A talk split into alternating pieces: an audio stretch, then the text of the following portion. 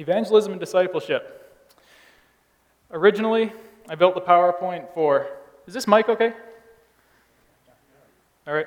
Um, I built the PowerPoint for evangelism and discipleship back to back. After going through it, I realized evangelism is, we're probably just barely going to get through that today. So I'm going to take my time and probably run into discipleship next week. So, Evangelism.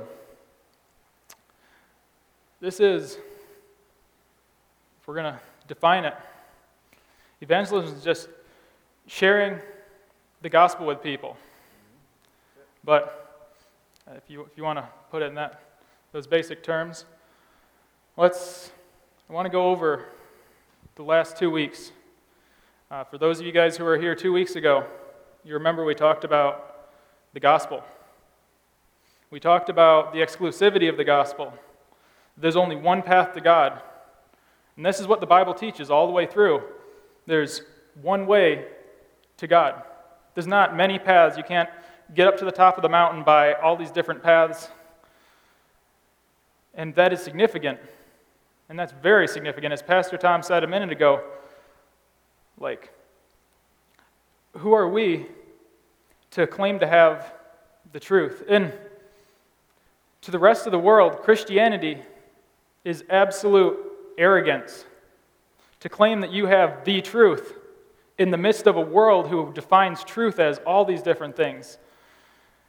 And everyone finds their own, their own way. So, again, keep in the back of our mind as we're looking at this. Like this is this is it. This is it. This is the way to eternal life, the gospel message. Not to belabor that too much. This is what we looked at last week. Syncretism. For those of you who were here last week, syncretism is basically taking one belief system that someone has in place before the gospel message comes in and taking the gospel message and mixing it. And then you come out with this new, whatever this new thing, kind of a hybrid of gospel mixed with the belief system that's already there. We looked at a couple examples. We looked at the evil eye. If you remember that, if you were here a couple weeks ago, or last week. And we looked at Santa Muerte and down in South America, the, the Holy Mother of Death, and how Catholicism was mixed in with the original belief systems that were there. And at the end, we looked at America and how we have the same tendency, the same danger here in our culture as we take the gospel to people. There's that pot, if we're going to, that pot is already full. There's not just a clean little God shaped hole in everyone's hearts. People are desperately trying to fill that hole. So when you bring the gospel in, it's key, absolutely key, to remember and to recognize that that hole already has stuff in it. So, we're going to define evangelism, I would, I would define evangelism maybe a little bit differently than just saying giving the gospel to people. Because most people, if they've never heard, about, heard the Bible, if they didn't grow up in church, they don't have the background of the gospel message. So if this pot is already full and you have all this stuff in there, I mean, people have viewpoints on all this stuff. It's a complex mix. Each one of us is our own individual, and we have very set beliefs and perceptions of how we perceive the world. Everyone's unique. I'm sure any single one of you in this room have very specific ideals and a way of viewing life, a perspective shaped by your upbringing and your experiences. And it's absolutely key to remember this as we're as we're taking the gospel message in. You can't just go through, start talking about Jesus, talking about indwelling sin, and oh, you need to accept Jesus into your heart to be saved from sin. And if people don't even know the Bible, don't even see themselves as a sinner, then it's going to be falling on deaf ears and it's not going to be relevant, which is what we want to be. We want to be relevant. I want to point out one thing from the start.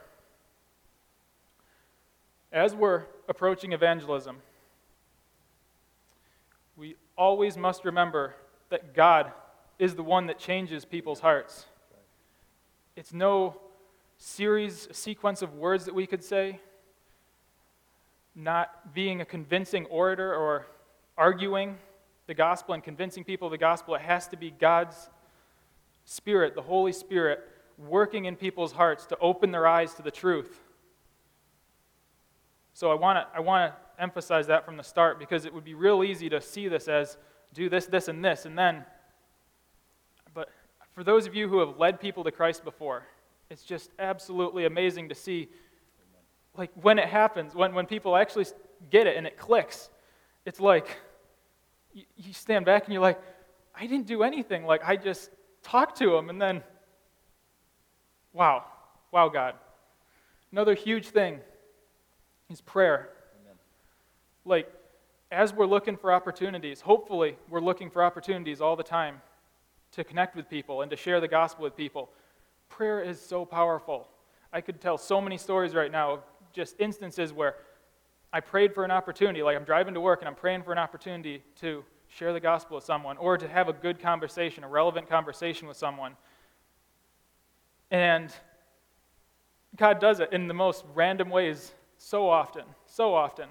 And then I'm driving home and I'm just like, God, what, how'd you do that? Like, I wasn't expecting that at all. And prayer is just so powerful, so powerful. And even as we're thinking of our own family, we, a lot of us have family members who aren't saved, or coworkers, or people who we might know from random walks of life, friends. Just pray for them. Pray for opportunities for you specifically to connect with them, to share the truth with them, and also pray that other people would be brought into their life. So that's one huge thing.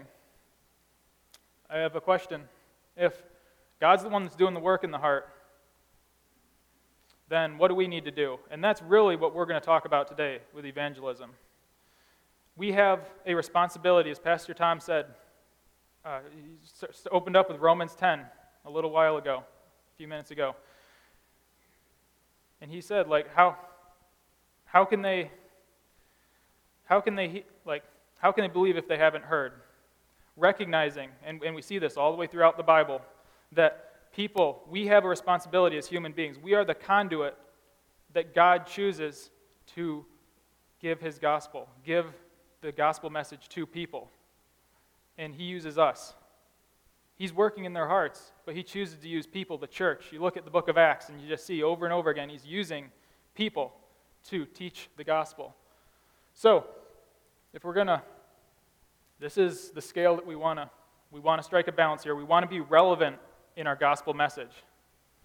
So as you're talking with people, maybe you're on one side, the other person's on the other side, you don't want to be too bold. You don't want to be too offensive. And when I think of that, I think of like a, driven by a street corner and had seen like a street preacher there, and he's just screaming out like fire and brimstone, just yelling Bible, you're going to hell, you need Jesus. And I mean, man, it, it, it even offend, it offends me as a Christian to see that, much less people driving by and they're like, what is this? He's a nut. Like, you don't want to be too offensive. You don't want to be that person. You don't want to be so blunt with your message that you just push people away. But at the same time, I think there's almost more of a danger to go in the other direction and to be too timid. You don't ever want to offend people, you just want to be buddy buddy with people. So, your whole life is spent just being friends with people and never really bringing up real issues, never really talking about deep things, the things that need to be talked about, the truth. I, I find myself falling into that ditch often. And I think that's the danger across America. As, as, from what I've seen of church culture, here, back in New York, down in Missouri, all the different places I've been, that's the tendency.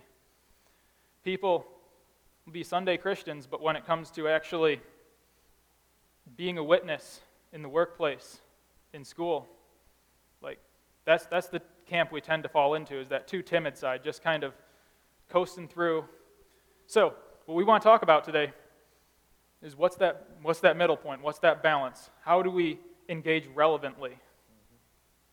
So,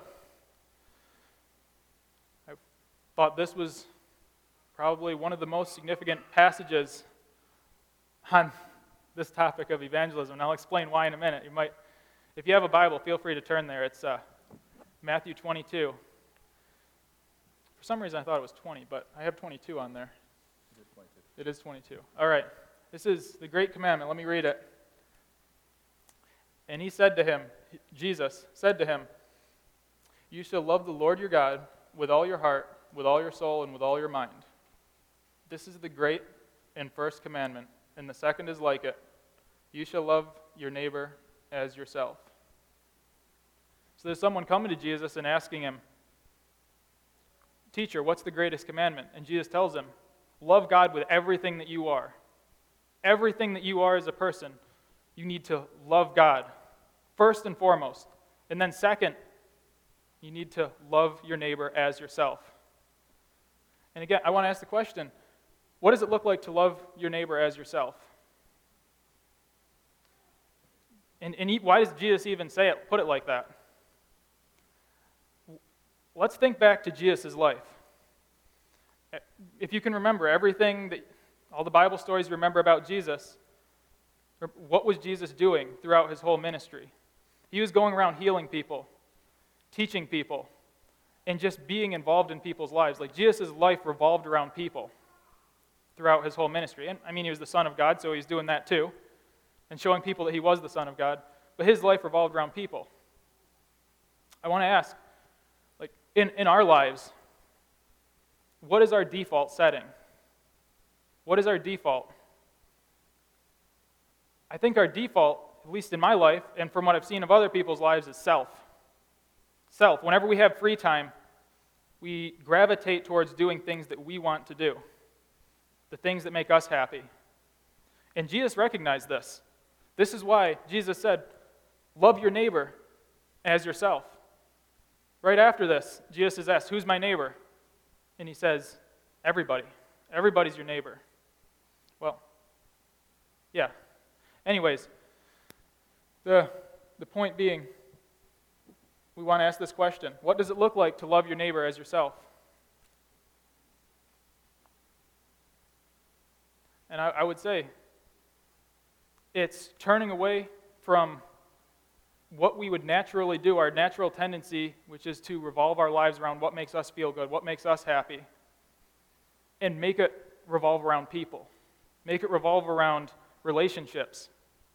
And not just like relationships with your family and your house, but people in general. And this is what it means to love your neighbor as yourself. I want to. What would the, how would the world answer this question? If the world was going to say, How do you love people? One of the biggest things I've heard with my friend groups have been, You love me by accepting what I do. You love me by encouraging me and making me feel accepted and verified as a person, even if I, no matter what I'm doing. And that is what love is. But in light of what we looked at the first week, the exclusivity of the gospel, it's an exclusive message. If we believe and recognize that people will spend eternity apart from God without, without us telling them, without people telling them the truth, then the world's definition of love is the actual opposite of what love is. Like, if you're just going to accept someone and, and pat them on the back and tell them they're doing great, that is the worst possible thing. You have to hate them. As Pastor Tom said, like, how much do you have to hate someone to not tell them the gospel if you believe the gospel message? So, I ask, answer the question what does it look like to love your neighbor as yourself? It looks like evangelism, building your life around seeing people impacted with the gospel.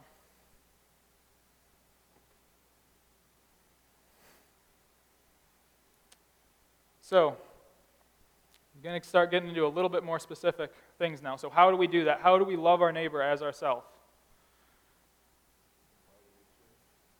Yeah, you can invite them to church. That's good, but it's not just the pastor's job to share the gospel with people and to teach people. Like, it's our responsibility too. A lot of people I know, they wouldn't come to church. People you randomly run into, they're not they're not going to be following you to church. Sometimes you can get them to come, but even, even if you do, you are the best connection to them. So we'll talk about that in a minute. One of the biggest things, we have a time oriented culture. Our whole culture is built around time. We have time to get up in the morning, time to get to work, time to have lunch, time, break time when you, break, when you head home from work, time, like even this, we have, I have a certain amount of time that I need to be done by. Our whole culture revolves around time, and from what I've seen, that tends to be the enemy of relationships and the enemy of spontaneous opportunities. I want to tell a little story about taking time that kind of illustrates this point. I was two years ago, over Christmas break, Andrea and I were just starting to get to know each other.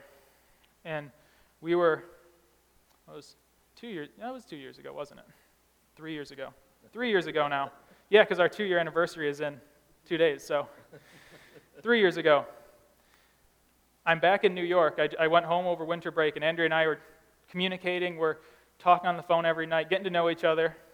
And I'm coming back a week early to see Andrea and to spend some time getting to know the Burke family.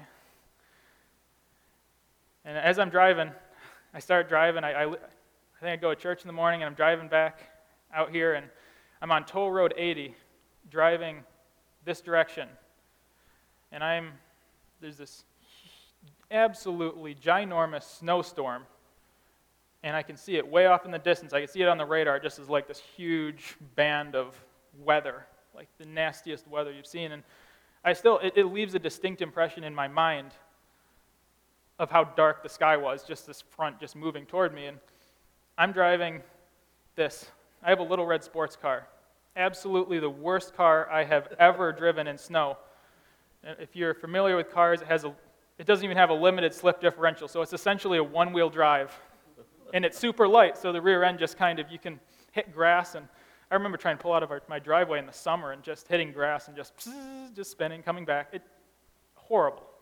Absolutely horrible. And I'm just, I'm praying as, as I'm driving up, look at seeing the storm ahead of me, and I'm like, I need to fill up with gas because never know what's going to happen. So I pull into this gas station, and I go in and pay cash and I pay and give the attendant like 40 bucks and go out and I'm filling up my car and and I'm just I'm feeling the, the spirit prompt and I notice this guy just looks depressed. This guy that's in the gas station there.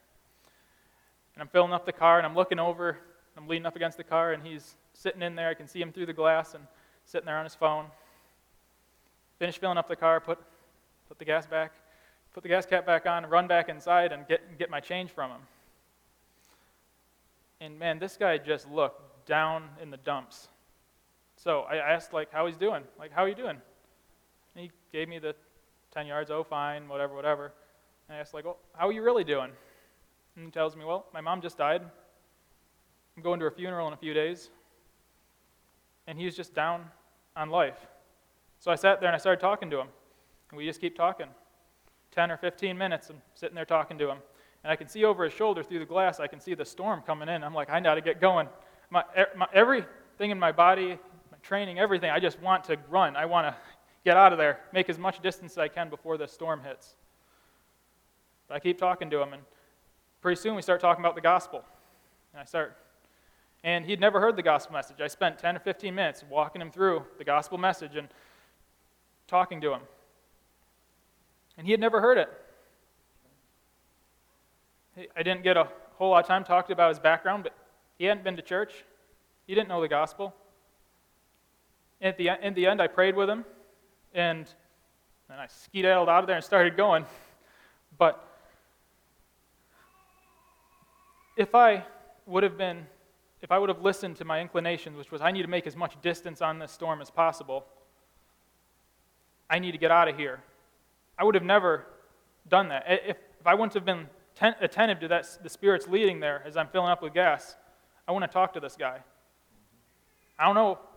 Never heard from him again. No, no idea. Maybe he got saved, maybe he didn't. But at least he knows the gospel now.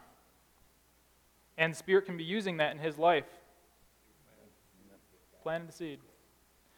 So, in our lives, I, I, I had like three stories I could to- totally tell here. Just a couple, last month I was walking, I was playing soccer with some people, and I was walking out, and we were, there's this other guy and I were just kind of chatting as we're leaving. And it got to this awkward point in the conversation where you're like, okay, I feel like now it's time to close down conversation, say bye, and leave.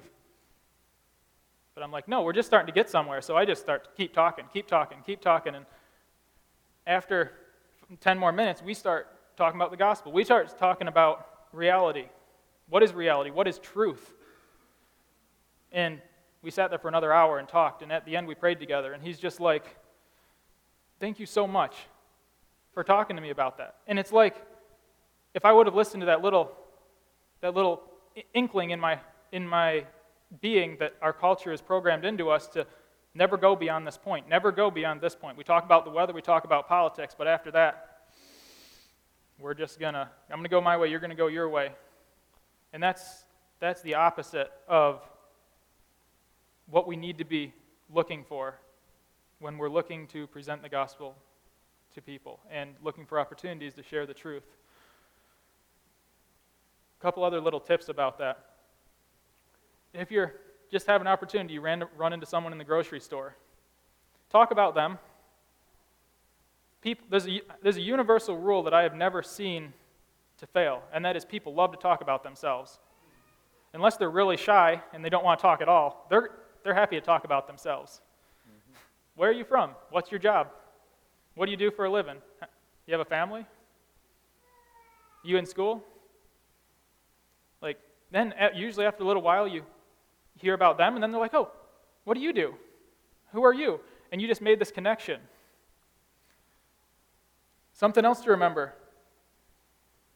We, a lot of times, it takes long, building long term relationships to relevantly share the gospel and to really impact someone's life.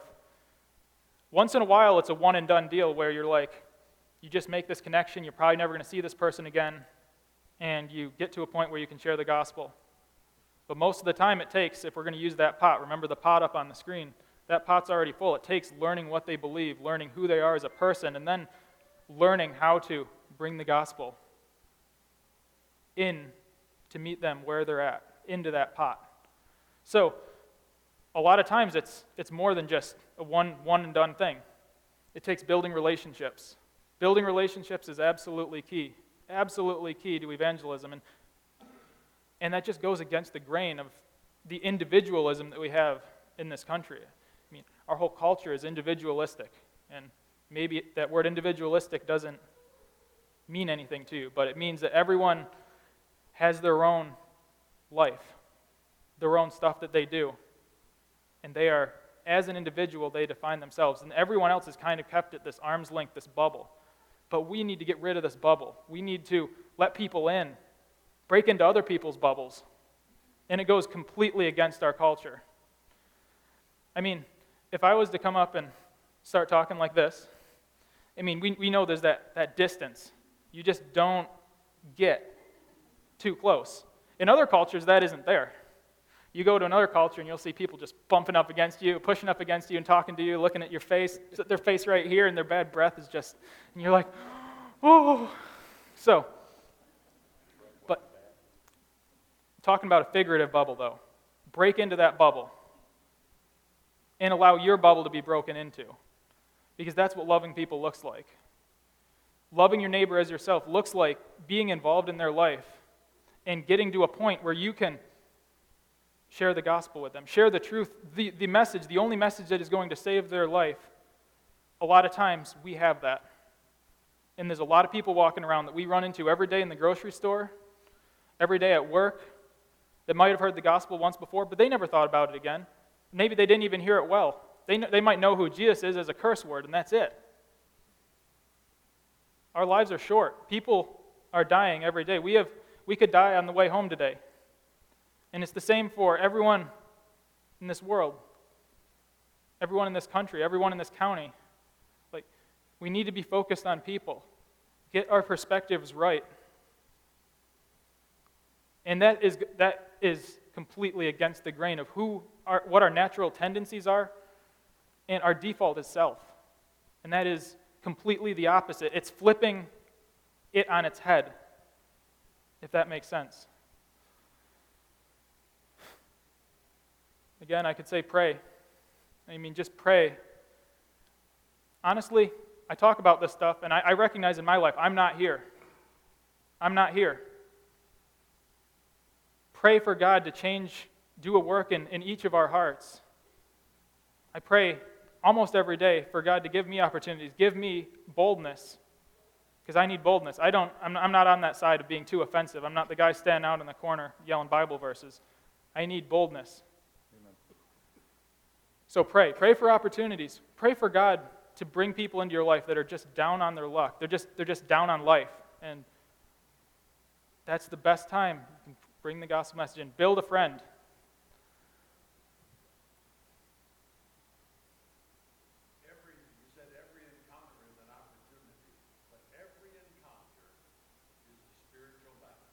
Hmm. Satan doesn't want you to talk.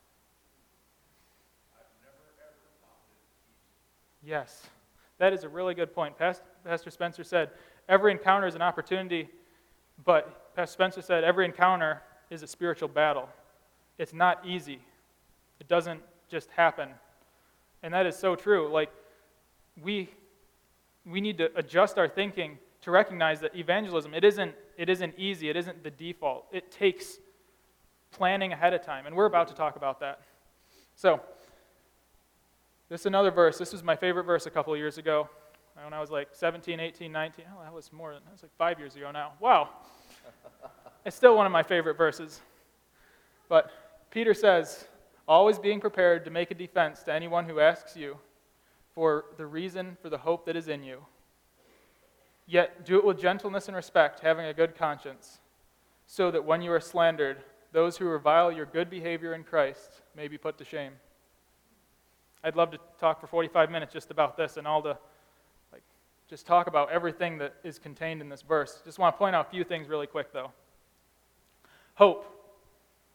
Someone who asks you about the hope that is in you. Like, that's assuming that you are demonstrating this hope in your life, and people are noticing you as different. We're about to talk about that. Another thing is be ready, be, be ready to give an answer. Like, be prepared. And that being prepared isn't something where you're just in the spot and you're praying and you're like, oh, God, give me the words to speak, but it's studying, knowing what are the issues in our culture, how do I engage people, and being prepared to do that. So I broke it into two two categories you have your verbal testimony and your visible testimony. We're going to talk about each of those individually. Your verbal testimony, I would say, is anytime you're talking to people. Anytime, whether it's your family, your friends, your coworkers, people you are never going to see again, randomly run across in the store. That's a testimony. It's a testimony to who you are, the values that you have, and it reflects you as an individual if you're here today and you're just like, man, I don't even know where to start on any of this evangelism stuff, it's, this is a really good place to start. Your story. You, everyone has a story. Yep. Those of you who are older have a lot more of a story. but that's an opportunity. That's an opportunity to share with people and meet people where they're at. It's personal. The reason a testimony a personal testimony, your personal story is so powerful when you bring it into other people's lives, is because it can meet them where they're at. It's personal, it's your experiences. And you can talk about, well, I had those, just a few things up there, like the struggles that you've gone through in your life. A lot of times you can connect if you've been through divorce, you've been through an addiction of some sort, or just had a difficult home life. Like, you can relate. Those are things that you can relate with so many people. You can connect with people that person sitting next to you right now couldn't connect with. And that's absolutely key, building these relationships. But it's, it's really easy to do that when you start talking to people. Just hear their story, tell them your story. And you can even tailor your story to connect with who they are as a person. You, you understand that they've been through this, you can share, you know what, I've been through that too. Huge thing. Just showing God through your life to them. Like, look what God's done in my life. I used to be this way, and now I'm this way. I mean, my dad, my dad was a drunk when he was young. He came to Christ not really super later in life, but later in life in, in college. He did a lot of stuff, but he hasn't touched any type of alcohol in years. And it's a testimony to what God did in his life to bring him to that point. And that's something that he can use to connect with people who are struggling. I love talking about reality, reality and general truth. If you've had any type of a deep conversation with me, I, I love going here and just taking it really deep, really fast. And these are great inroads. You start building this connection with people, and you can just plow right into okay, morals, reality, truth. What is truth? What is right and wrong? Who says this is right? Who says this is wrong? Like value of people, like all this stuff. These are this is a great starting point. And if you're not used to talking about that stuff, it might take studying up and thinking about, thinking through. Like how would I talk about to people about that? Visible testimony. Wow, that's white, isn't it? it's supposed to be a different color box there. This is huge. I would say that this is almost bigger than the verbal testimony a lot of times. For a lot of times, for most of us, this is, this is bigger. I, there's a statistic that went around for years that said that 7% of communication is verbal, and the other 93% is visual. My body language, the clothes I'm wearing, my facial expressions, my posture, what I'm doing, how I'm presenting myself reflects on who I am and communicates about who I am as an individual. And it's the same way when you're working with people. Like, your visible testimony is, is the thing. When Peter talks about the hope that is in you, this is what he's talking about. People will recognize that you stand out. And the way that they're going to recognize is not through what you're saying, although that'll add to it. I really want to talk about a few of these things. I just threw a little bit of a laundry list in there of characteristics that we should be living out as a Christian. Being above reproach. There's nothing in your life that's hidden from God or hidden from other people. Like, what would it be like to even live a life like that? To just have nothing. You're not hiding anything, you're just there. And you're an open book. I'm that way a lot of times, but I still see areas in my life that I'm like, I don't want people coming in here. I don't want people here. Yeah. And that's okay, but to break that bubble, to get into other people's bubbles, like that's who we need to become. Huge things. Don't gossip. Don't slander people behind their backs. I mean, I, I work, and there's a lot of times I'll be working with some guys, and they don't like this other guy, so we'll be talking about this guy, and it's really easy for me to just start agreeing with. I mean, I, I feel the same way they feel about this other individual a lot of times. I'd agree with them.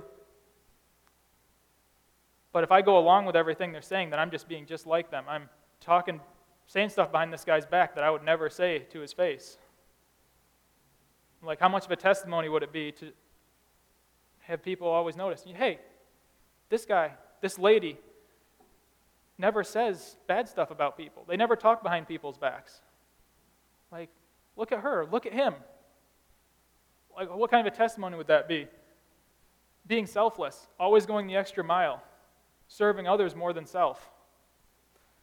Joy, being joyful. Like, I, am going to talk about this next week, but joy. Joy. Do you see the Christian life as a list of rules that you have to follow almost like a person just kind of dragging along life, just.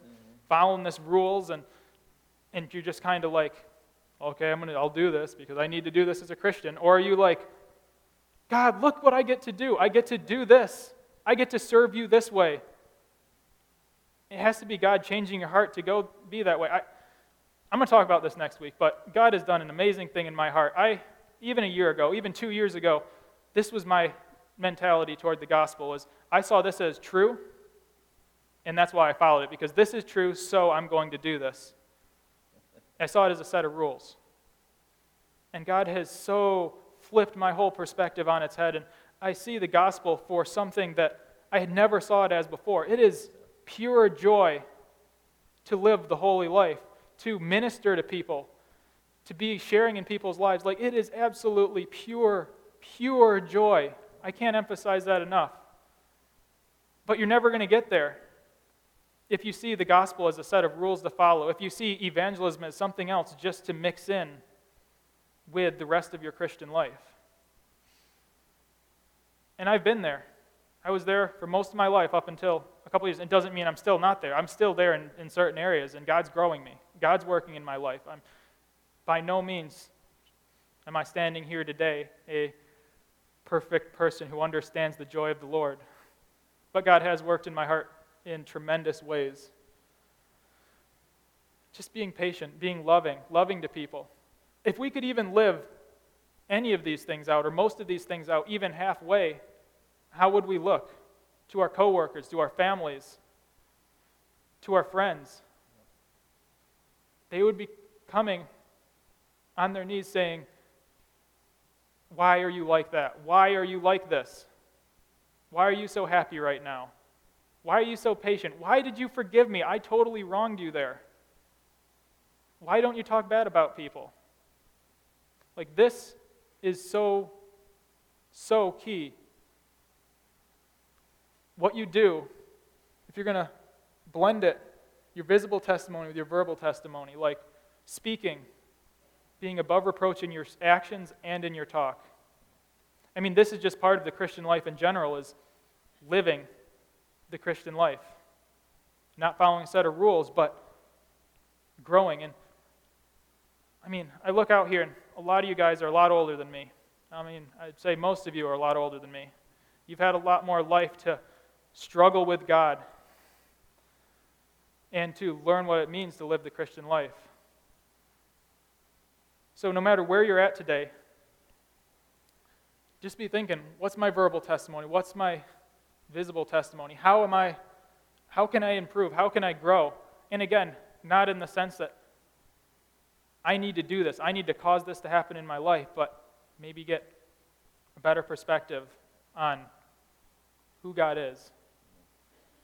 And what that means for me as an individual. Yeah, okay, I could ramble about that for a long time. And it's just about, well, it's a minute left, don't I have? I have just a minute left.